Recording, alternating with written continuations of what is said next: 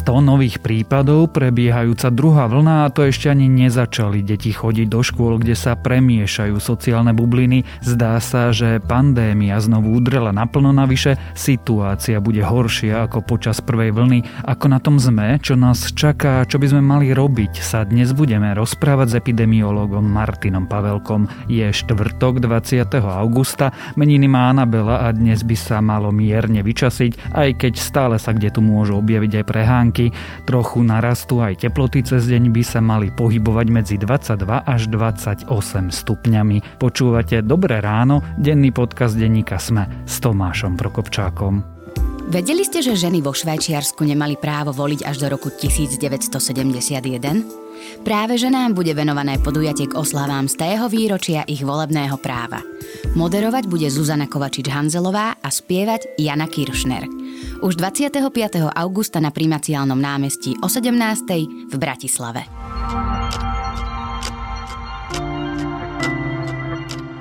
A začneme ako vždy krátkým prehľadom správ. Bratislavský hrad aj prezidentský palác sa rozsvietili na červeno-bielo na znak solidarity s občanmi Bieloruska. Aspoň takto symbolicky Slovensko vyjadrilo svoju podporu občianským protestom, ktoré volajú po konci vlády diktátora Alexandra Lukašenka a po nových nezmanipulovaných prezidentských voľbách. Univerzita Komenského a Slovenská technická univerzita ponúkajú pomoc bieloruským študentom. Oslovili ministerstvo zahraničných vecí, že vedia mladým Bielorusom, ktorí sa dostali či dostanú do problémov pre svoje názory, pomôcť s prípadným štúdiom u nás. Výhorlacký prales a Ridošova budú novými prírodnými rezerváciami. V stredu to schválila vláda. Výhorlacký prales sa bude rozprestierať v okrese Humenné, Snína, Michalovce a Sobrance, pričom už dnes je súčasťou lokality Svetového dedictva UNESCO. Ministerstvo životného prostredia chce takto lepšie chrániť biotopy, ktoré majú nielen slovenský, ale aj celoeurópsky význam. V Mali nastal vojenský prevrat, prezident Ibrahim Boubacar Keita oznámil svoju rezignáciu, následne rozpustil parlament. Keitu aj premiéra krajiny v útorok zatkli vzbúrení vojaci, v krajine od júna prebiehajú protesty, opozícia žiadala odstúpenie prezidenta. Futbalisti Slovana Bratislava nemohli včera odohrať zápas prvého predkola Ligy majstrov na Férských ostrovoch proti miestnemu Ki Klaksvík. Dôvodom bol pozitívny test na koronavírus u fyzioterapeuta Slovana. Európska futbalová únia rozhodla, že zápas sa môže hrať zajtra, no žiaden z hráčov Slovana, ktorí pricestovali do Klaksvíku, v ňom nemôže nastúpiť. Slovenský majster musí na Férske ostrovy poslať rezervný tím a viac nových správ nájdete na webe Denníka Sme.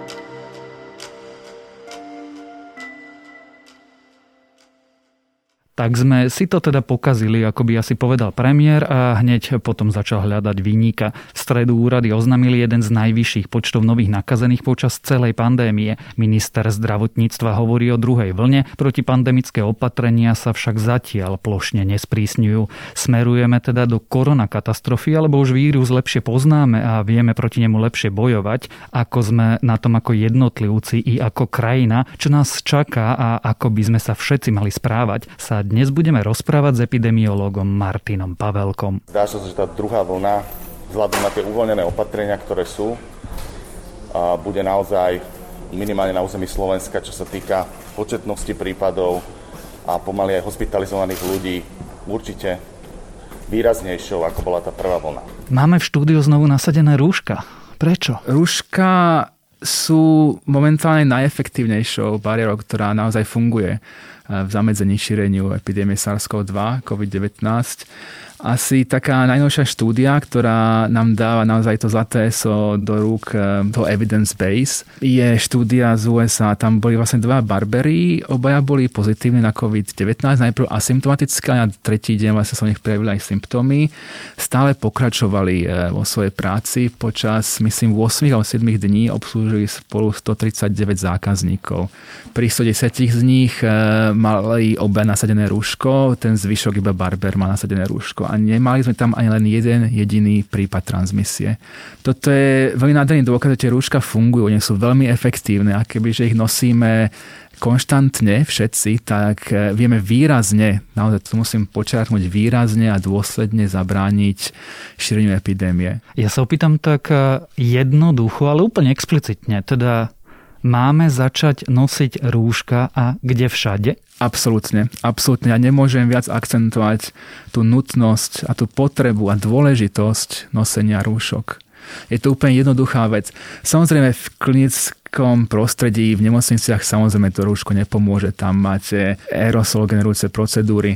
Ale v tom bežnom živote obchod, vnútorné interiéry, schôdzka pracovná, tam to rúško naozaj funguje. Ako si potom ako epidemiolog vysvetľujete to, že poprvé existuje nejaký iracionálny odpor ľudí voči čomukoľvek vrátane nosenia rúšok, ale že ľudia povedzme, že trochu polavili, keď sa prejdete obchodom, verejnou hromadnou dopravou, tak e, tie rúška sú buď nasadené tak leda bolo pod nosom, všelijako. Podnosník, podbradník, náramok, náušnica. Hej, um, trošku som sklamaný, myslím, že tie čísla, ktoré sa teraz prichádzajú, čo sa týka dennej incidencie, či nových prípadov, by nám mali byť takým výstražným znamením, že ten vírus tu existuje, je tu s nami, stala sa súčasťou našich životov. Nechcem nikoho viniť, je to pre nás úplne nová realita. Je to niečo, s čím sme ani len nevyrástli. Pre všetkých z nás je to niečo, čo sa, s čím sa stretávame prvýkrát v živote. Ehm, čiže nechcem nikoho viniť. Ehm, ale naozaj chcem eh, ľudí naučiť, že je tu nový normál. Ten nový normál bude trvať rok, dva roky, možno tri roky a ten nový normál znamená skutočne nosenie rúška. Hovoríme o novom normále, o víruse, ktorý nikam neodišiel. Vidíme nové čísla, 60, 70, 100 nových prípadov. Sme na tom zle? Ja som ešte nevidel ten detailný rozbor dát za včera. Ja tie dáta vlastne uvidím až niekedy v piatok, možno v sobotu v takom detailnejšom, eh, takej detailnejšej granulácii. My najprv musíme vedieť, eh, koľko z tých nových sú importy. To je veľmi dôležité. Napríklad v Bratislave doposiaľ eh, drvivú, drvivú časť nových prípadov tvorili práve importy. Tá lokálna generácia vírusu alebo reprodukcia vírusu nebola taká významná. Čo znamená import, aby sme to tak vysvetlili, že to sú ľudia ľudia, ktorí prichádzajú z dovoleniek alebo Áno. robotníci zo zahraničia? E, oboje, oboje. Ako v druhej väčšine to boli práve Slováci vracujúci z dovoleniek. Ja osobne už e, pred 6 týždňami som e, v článku Slovenskom Prážinovo jasne vyzýva ľudí, že cestovať do zahraničia v tejto situácii, keď iba začína epidémia, je úplné šialenstvo. Toto je naozaj veľký problém pre celú Európu. My sme mali veľmi ťažké opatrenia v marci, v apríli a doslovne sme si ich zjedli behom pár týždňov, lebo sme nedokázali jeden rok prežiť bez dovoleniek. Celá Európa sa roztestovala, museli sme za každú cenu mať ten týždeň dovolenky pri more alebo niekde v Barcelone a tak to potom vyzerá, že Španielsko, Francúzsko sa dostali už na blacklisty pre Veľkú Britániu napríklad. A tá epidémia sa rozrastá v, v každom štáte EÚ. Ako sme teda na tom, a ja viem, že to trochu súvisí s predchádzajúcou otázkou, na Slovensku, a ako sme na tom teda v Európe momentálne? Slovensku na tom stále veľmi dobre. Máme taký, angličan má, to, má to taký dobrý, dobrú frázu, competitive advantage. Čo keď použijete ako výhoda, to dnes je tak cvengo ako competitive advantage. V prvom rade my máme úžasný test and Trace program. My máme vytvorený systém úradov eh, regionálnych verejného zdravotníctva, kde máme dedikovaný dlhodobý tím skúsených ľudí, ktorí vedia perfektne vyhľadávať kontakty, blízke kontakty pozitívnych prípadov. To napríklad v UK vo Veľkej Británii neexistuje. Tam museli pred mesiacom eh, rekrutovať 19 tisíc ľudí, aby vytvorili nejaké mm. národné test and trace centrum. A bolo to fiasko, lebo ľudia, vy neviete zo dňa na deň vytrenovať. Vy neviete zo dňa na deň naučiť tým nuansom a tým spôsobom. Je to škandál v Británii. No a práve toto je náš competitive advantage, ktorý už, už od začiatku, ja osne sa domnievam, nám pomáha zabrániť tomu šíreniu epidémie v takom rozsahu, ako v iných štátoch. Ak hovoríte, že našou výhodou je skúsenosť s trasovaním a sieť hygienických staníc a úradov verejného zdravotníctva, potom tá otázka je logická a oni sa ju často pýtajú aj ľudia. Máme to pod kontrolou na Slovensku stále? Máme to pod kontrolou do, dovtedy, kým to pod kontrolou nebude. Tá sedenici staníc je isté dedičstvo tých minulých časov, ktoré sa teraz ukazuje extrémne kritické. To, čo nás naozaj drží od epidémie, je práve ten kontrolný mechanizmus test and trace, čiže testovanie a sledovanie kontaktov. A to leží na pleciach regionálnych UVZ. Oni sú tým kritickým článkom, tým najdôležitejším článkom, ktorý nás teraz drží pred tým exponenciálnym rastom epidémie. Nemyslím si, že sme dostávali nejako blízko k ich kapacít. Aj keď sa vyskytne nejaký lokálny klaster, my stále vieme posilniť ich kapacity. Oni si vedia potom presunúť zamestnancov z iných regionálnych UVZetiek do tých ohnízk, alebo do tých regionov, kde sa nachádzajú ohnízka. Čiže nemyslím, že sme blízko tých kapacít nejakého absolútneho vyťaženia, keď samozrejme tento rok im dal naozaj zabrať. A naozaj týmto im chcem iba povedať, že ja si ich strašne vážim. To sú hrdinovia, na ktorých zabúdame. To sú hrdinovia, o ktorých nehovoríme, ktorí sú extrémne podplatení eh, za tú prácu, ktorú robia a ktorí naozaj sú tým štítom momentálne proti tomu exponenciálnom rastu epidémie. Ak hovoríte, že momentálne to máme pod kontrolou a budeme to mať pod kontrolou, až kým to nebudeme mať pod Áno. kontrolou, čo bude ten moment? To je práve jeden z tých dôvodov, prečo vyvíjame národný semafor, národný COVID semafor.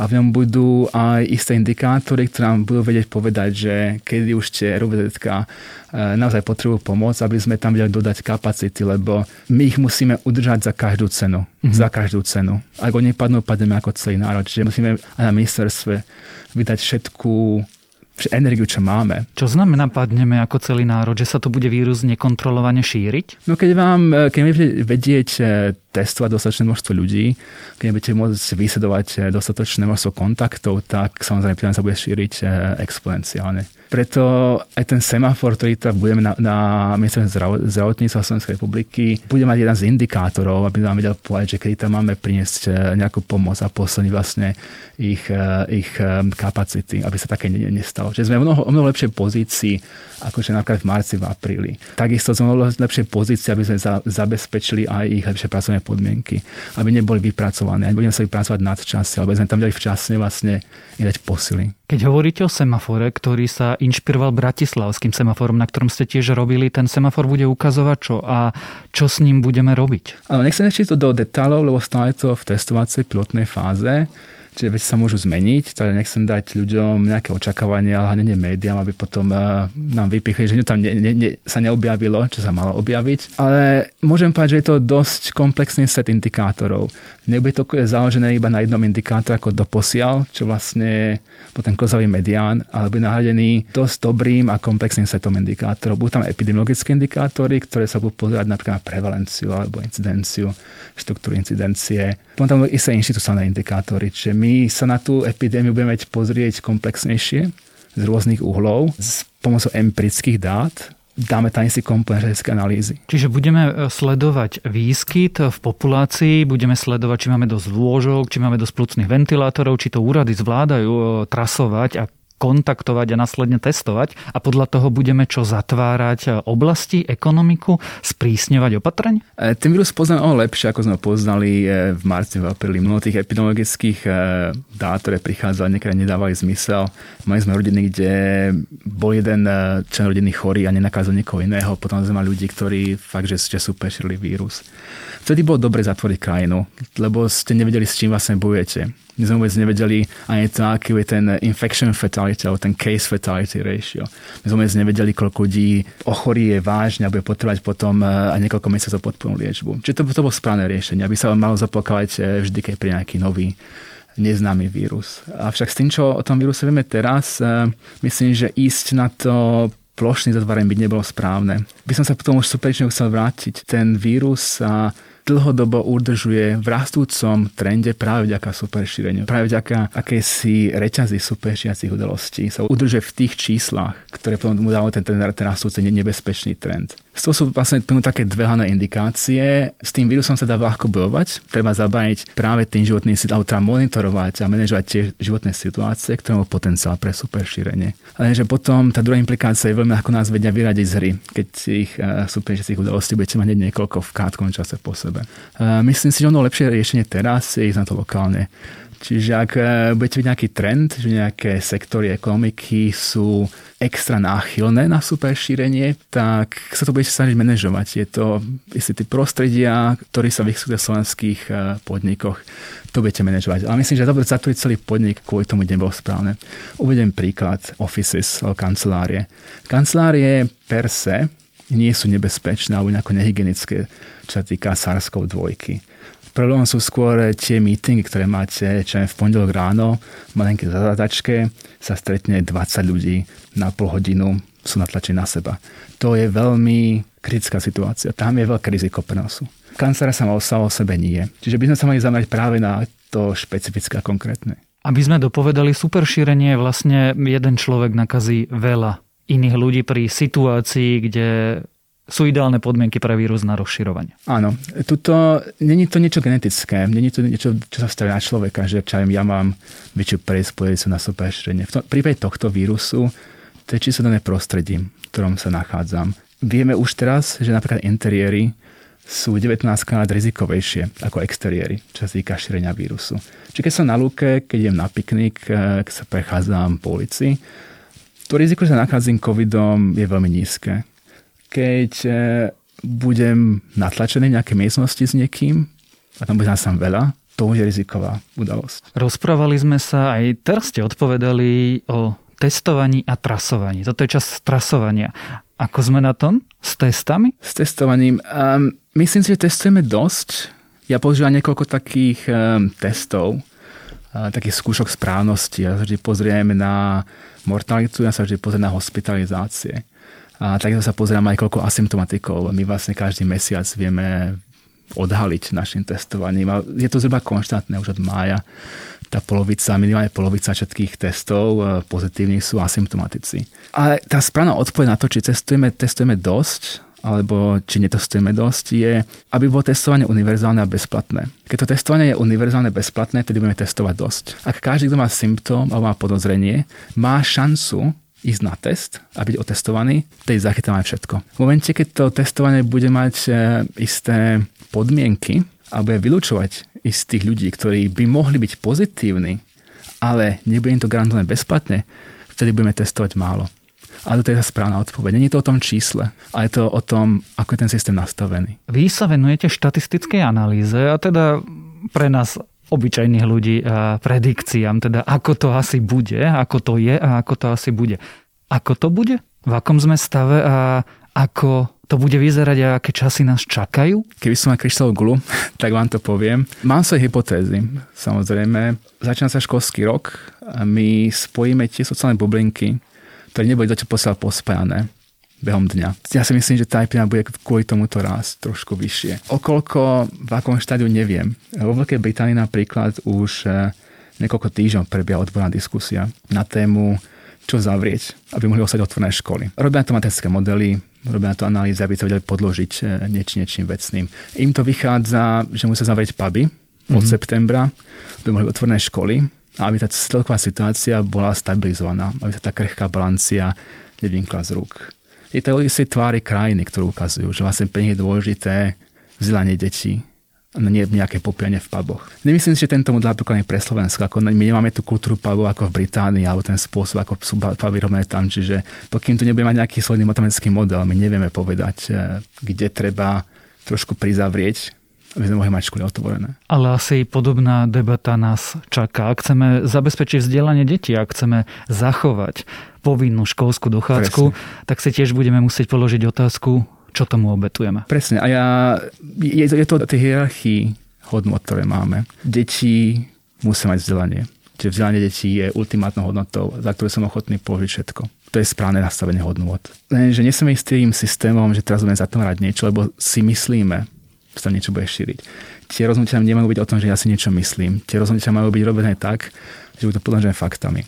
No, preto by sme aj my mali robiť nejaké matematické modely. Minimálne by sme aj sledovať, ktoré ohniská vznikajú, aby sme mohli správne vlastne regulovať tú krehkú balanciu, krehkú rovnováhu toho epidemického stavu, ktorý tu máme. Tak ja dúfam, že to dokážeme, že sa budeme rozhodovať správne a že vy svojou prácou tomu pomôžete. O tom, v akom stave sa Slovensko práve nachádza, ako u nás vyzerá pandémia koronavírusu i aké časy nás čakajú. Sme sa dnes rozprávali s epidemiologom Martinom Pavelkom. Ďakujem. A z tohto miesta by som preto chcel aj vzhľadom na kampaň, ktorá prebieha, ktorá spochybňuje celú túto pandémiu na území Slovenska, teda aj celého sveta, niektorými skupinami len vyzvať občanov, aby tie opatrenia, ktoré sme v prvej vlne zaviedli a boli naozaj veľmi úspešné vďaka ich zodpovednosti, aby teraz individuálne zodpovedne dodržiavali.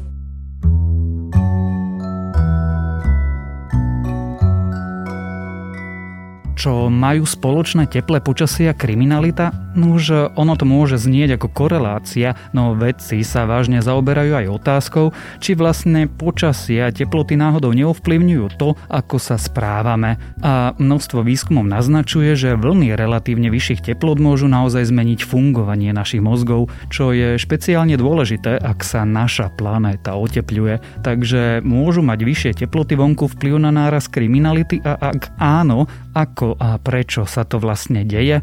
Presne na tieto otázky hľada odpoveď BBC vo svojom texte znepokojujúce spôsoby, ktorými horúčaví ohýbajú naše mozgy, čo je moje dnešné odporúčanie. A to je na dnes všetko, želáme vám príjemný deň. Počúvali ste Dobré ráno, denný podcast denníka Sme s Tomášom Prokopčákom.